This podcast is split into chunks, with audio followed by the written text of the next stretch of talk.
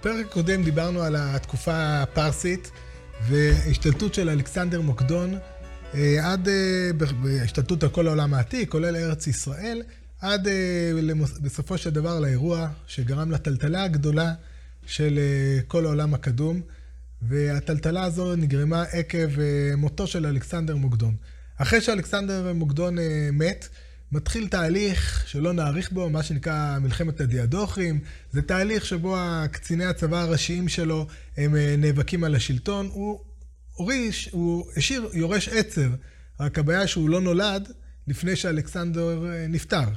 הוא נולד כמה חודשים אחרי שאלכסנדר אה, מת, ומתחיל אה, מאבק שלם בתוך העולם היווני, בתוך ממלכת מוקדון, מיהו השליט. בסופו של כל התהליך, הקצינים הראשיים מחלקים ביניהם את הממלכה היוונית, את הממלכה היוונית, ולמעשה אנחנו נתמקד בשניים מהם, שהם גם השניים החשובים.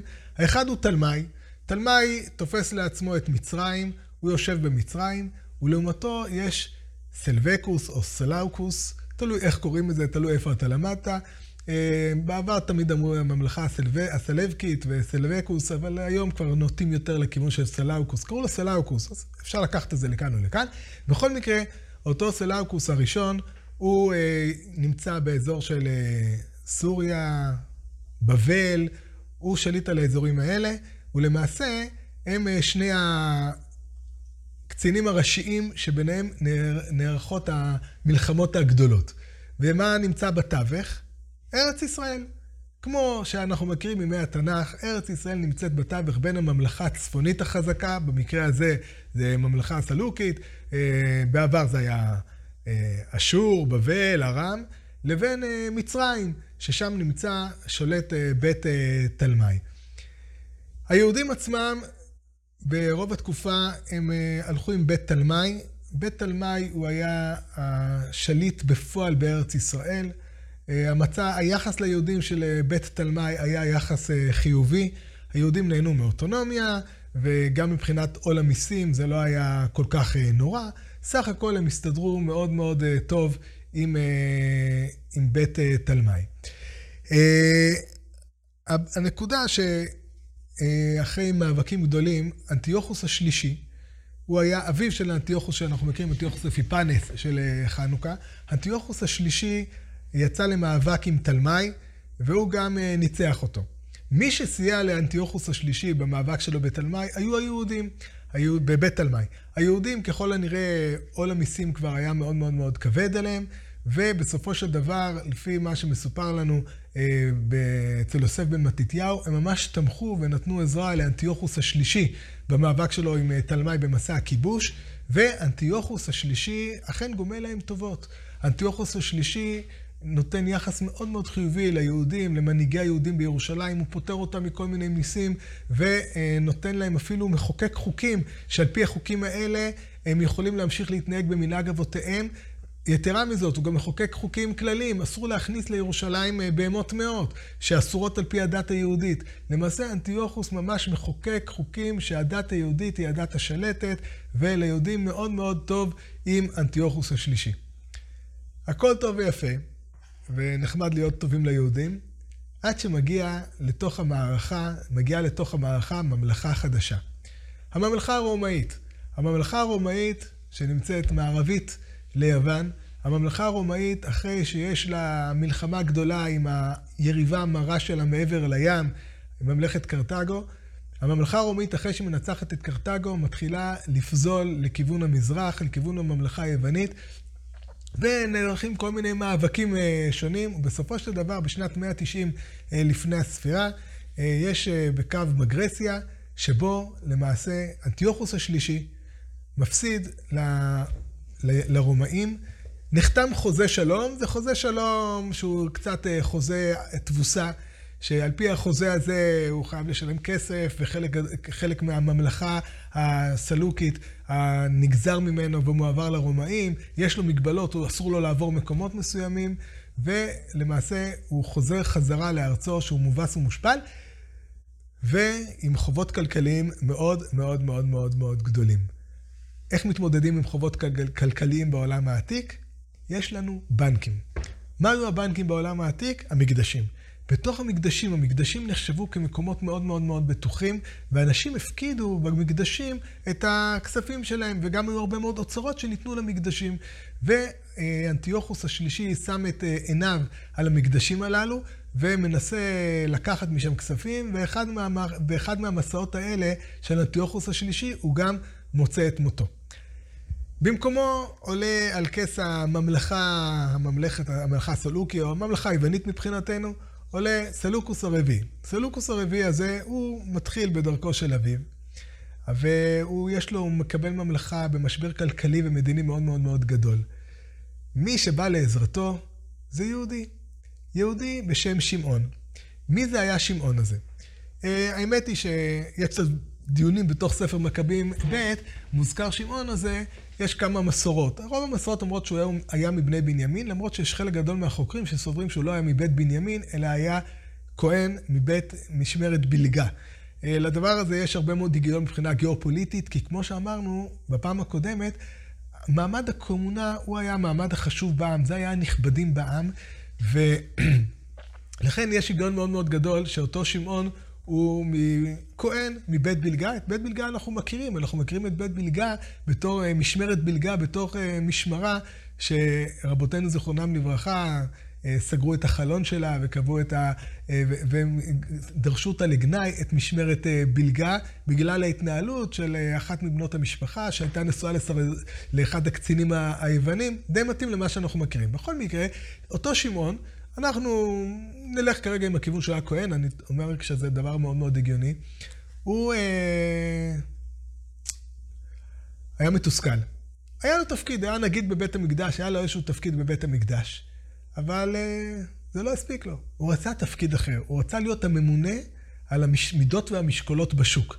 הממונה על המידות והמשקולות בשוק, זהו תפקיד מאוד מאוד חשוב מבחינה כלכלית, תפקיד שהוא מאוד מאוד מכניס, תפקיד בעל השפעה בכלכלה המקומית. והבעיה היא שהכהן הגדול באותם ימים, שהוא כאמור גם מנהיג העם, חוניו השלישי, חוניו השלישי הוא מצאצאי שמעון הצדיק, זה היה במשפחה, הכהונה הגדולה עברה באותם ימים בירושה מאב לבנו, נשארה בתוך המשפחה, הוא היה צאצא של שמעון הצדיק, ואותו חוניו השלישי לא רצה לאפשר לו את זה. מה עשה שמעון? שמעון פנה למנ... אחראי על האזור, המפקד של האזור הזה בממלכה הפרסית, אפולוניוס, וסיפר לו שבבית המקדש יש אוצרות עצומים. יש המון המון כסף בבית המקדש, הרבה מעבר למה שצריכים לקורבנות. יש שם מטמון שאפשר פשוט רק להושיט את היד ולקחת אותו. אותו אפולוניוס כמובן לא שומר לו את הדברים האלה לעצמו, פונה מיד לסלוקוס הרביעי, סלוקוס מאוד מאוד מתלהב. כסף אף פעם זה לא דבר, אה, כסף זה אף פעם לא דבר רע, ומה שעושה סלוקוס, הוא שולח את אחד מהאנשים המקורבים אליו ביותר, המשנה שלו, בשם אליודורוס, הוא שולח אותו לקחת את האוצרות של בית המקדש. דרך אגב, אליודורוס הזה זה מעניין, אנחנו מכירים את אליודורוס הזה מכמה כתובות, כמה כתובות ארכיאולוגיות שנמצאו, ששם מתואר לנו אליודורוס בתור מי שאחראי על גביית הכספים באזור של סוריה וארץ ישראל, ואליודורוס מגיע לבית המקדש. הוא מגיע לבית המקדש, פונה לכהן הגדול, הכהן הגדול, חוניו השלישי, כמובן לא מוכן לשתף איתו פעולה בעניין הזה, אבל הוא בא בכוח הזרוע, הוא מתקרב, מתקרב, מתקרב, מתקרב כבר למקום של כל האוצרות, וכל ירושלים, כפי שמתואר לנו בספר מכבים ב', כל ירושלים כמרקחה. אנשים נמצאים בצער, בכאב, בזעם גדול. ואז מתרחש נס. נקרא מתוך מכבים ב', איך שהוא מגיע לאוצר, נראה להם סוס ועליו פרש נורא. והוא מכוסה כולו במכסה נהדר, וברוצו היכה הסוס את אליודורוס בפרסותיו הקדומות, והרוכב היה נראה חמוש נשק זהב. ועוד שני בחורים אדירי כוח נעדרי כבוד ומזהירי לבוש, והם בעומדם משני הצדדים היכו בלי הפוגות, מכות רבות היכו. וכנופלו פתאום על הארץ מאולף בחשיכה גדולה הרימו, ועל מיטה הטילו. בקיצור, יש פה איזה נס, מופיע איזה פרש מסתורי עם כמה עוזרים, והם מרביצים לאליודורוס עד כדי כך שאליודורוס כמעט מת, והאנשים שאיתו, האנשים שבאו איתו פונים לחוניו השלישי ופונים אליו שיתפלל שהוא ינצל, שיתפלל עליו שהוא לא ימות. חוניו השלישי אכן פונה, מתפלל לריבונו של עולם שיעזור לאליודורוס שהוא לא ימות, ואליודורוס עוזב את ירושלים עם הזנב בין הרגליים. אליודורוס עוזב את ירושלים מוכה, מושפל, נוסע לסלאוקוס הרביעי כדי לספר לו מה קרה. ואז סלאוקוס שואל אותו, תגיד לי, את מי? זה אוצר גדול, אנחנו חייבים להשיג את האוצר הזה, את מי אפשר לשלוח לשם? ואז עונה לו אליודורוס, אם יש לך אויב אוצר לענייני המלכות, ושלחתו שמה, ופגשתו נענש אם רק ימלט, כי אמנם כוח אלוהים יש במקום ההוא. אם כן, אז אה, סלאוקוס הרביעי שולח את אליודורוס לקחת את אוצרות המקדש, והדבר הזה לא כל כך, אה, לא כל כך מתאפשר. הדבר הזה מאוד מאוד מאוד אה, מרגיז את סלאוקוס הרביעי, והוא שומר טינה ליהודים. בינתיים, יש לנו דברים מתרחשים פה בארץ ישראל. מה שקורה בארץ ישראל, במקביל לדברים האלה, מתחיל מאבק גדול בתוך המשפחות של הכהונה, בתוך העם, לא בתוך המשפחות, ליתר דיוק, בתוך אותה משפחה.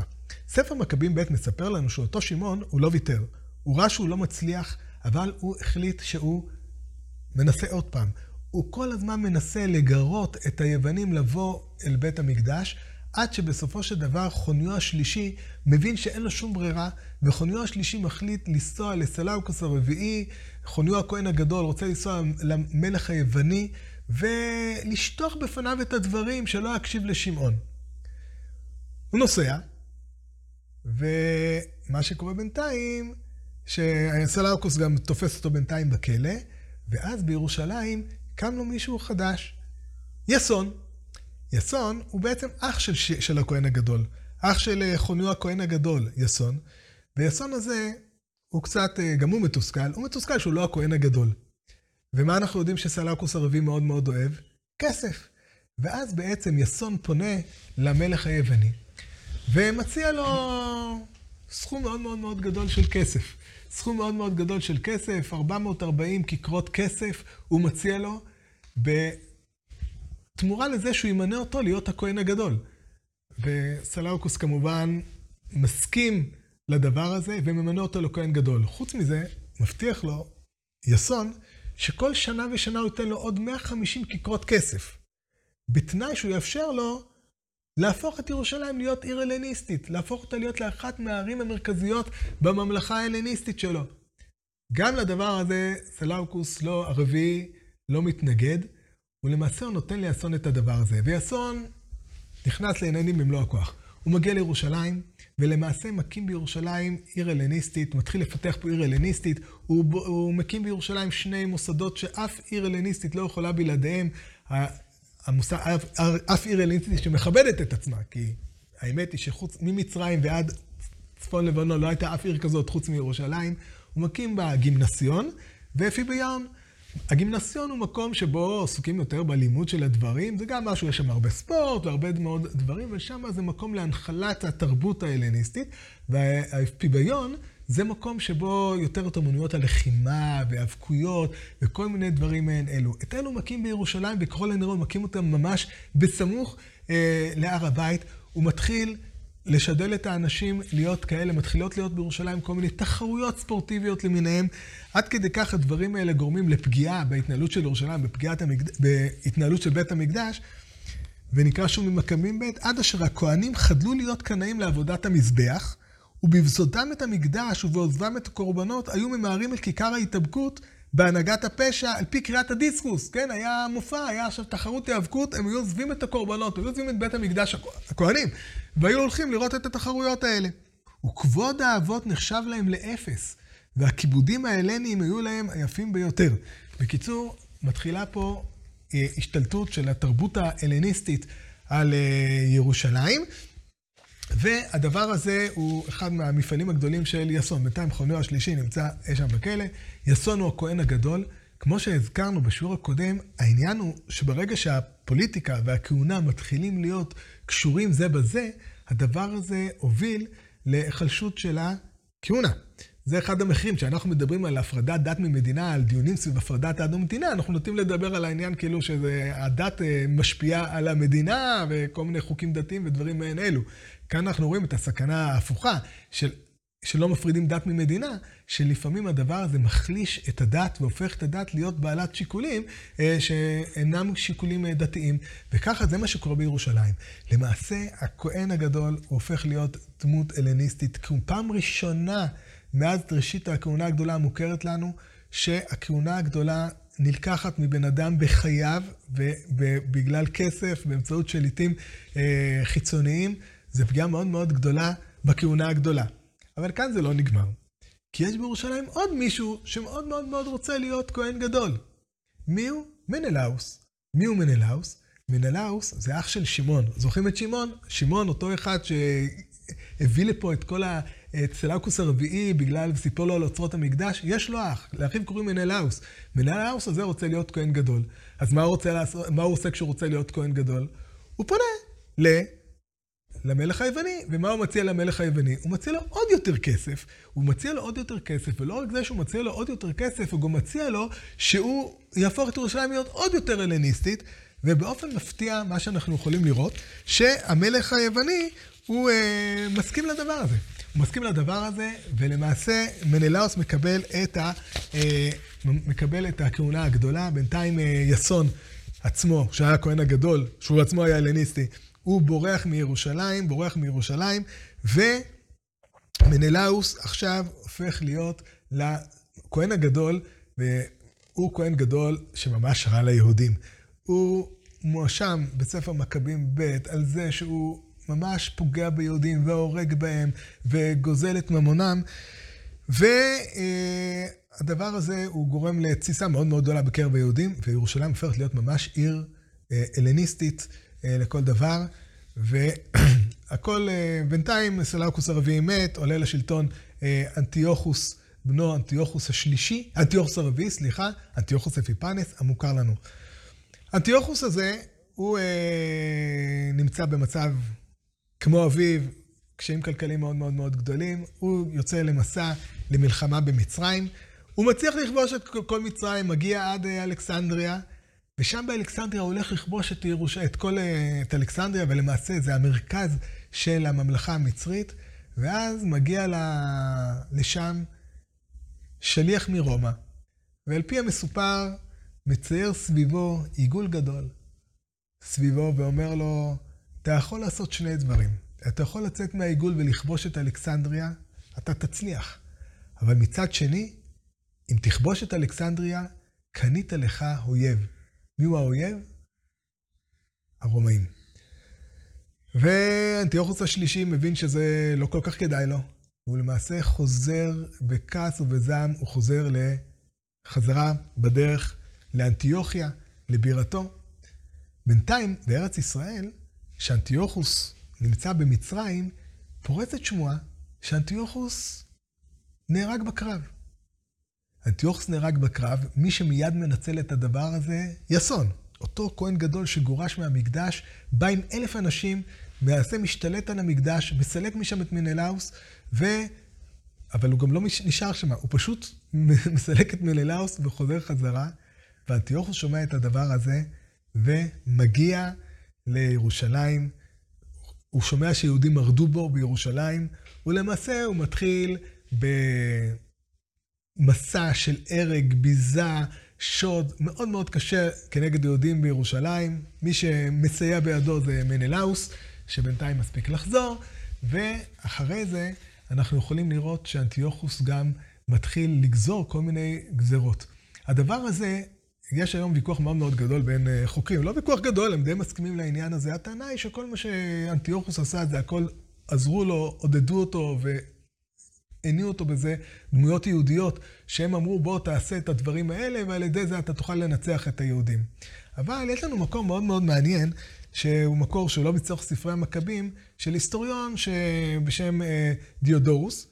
חי טיפה יותר מאוחר, אבל הנחת העבודה היא שבפניו עומדים כתבים שהוא מכיר מהיסטוריונים אחרים.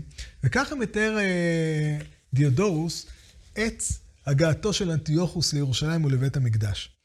אנטיוכוס, הקרוי אפיפנס, נכנס משהביס את היהודים אל קודש הקודשים, אל בית המקדש של אלוהים, שרק לכהני, לכהנים מותר על פי דין להיכנס אליו. במוצאו שם פסל משיש של אדם עבדקן ישוב על גבי חמור וספר בידיו, הוא הניח שלפניו דמות של משה, מייסד ירושלים ומארגן האומה. האיש שבנוסף לכך ציווה על היהודים את מנהגיהם המופקרים. ומכיוון שאפיפנס היה מזועזע משנאה שכזאת המופנקת נגד כל האנושות, הוא שם לעצמו למטרה לשבור את נוהגיהם המסורתיים. אי לכך הוא הקריב לפני המייסד אה, ומזבח האל הפתוח לשמיים נקבת חזיר גדולה, ושפך עליהם את דמה. לאחר מכן, מי שהכין את בשרה ציווה להתיז ממיצי הבשר על ספרי הקודש שלהם, המכילים את החוקים, לכבות את המנורה הקרויה אצלם תמידית, והדולקת ללא הפסקה בבית המקדש, ולכפות על הכהן הגדול ושאר היהודים לאכול מן הבשר. יש לנו פה עדות מאוד מאוד מעניינת. העדות הזאת מלמדת אותנו, נכון, זה התחיל מהיהודים, יהודים הביאו אותו, והקרבות בין היהודים, מלחמות האחים הללו, והרצון של האנשים להשתלט על תפקיד הכהונה הגדולה, בוודאי זה היה טריגר מאוד משמעותי פה לכל המהלך. אבל אנטיוכוס יש לו גם האג'נדה. אנטיוכוס יש לו משהו נגד הדת היהודית. אנטיוכוס, לפי מה שמסופר לנו, לנו אצל דיאדורוס, יש לו, הוא חושב שהיהדות זה משהו שהוא, משהו נורא לכל העולם כולו. ומהתוקף הזה הוא בעצם רואה במאבק שלו גם מאבק נגד היהדות, ולאט לאט הוא משליט את ה... משליט כל מיני גזרות, ונראה בהמשך, ממנה פה כל מיני אנשים כדי להעביר את היהודים על דתם וכדי להילחם ולהיאבק בדת היהודית. והכל זה, בעזרת השם, בפעם הבאה.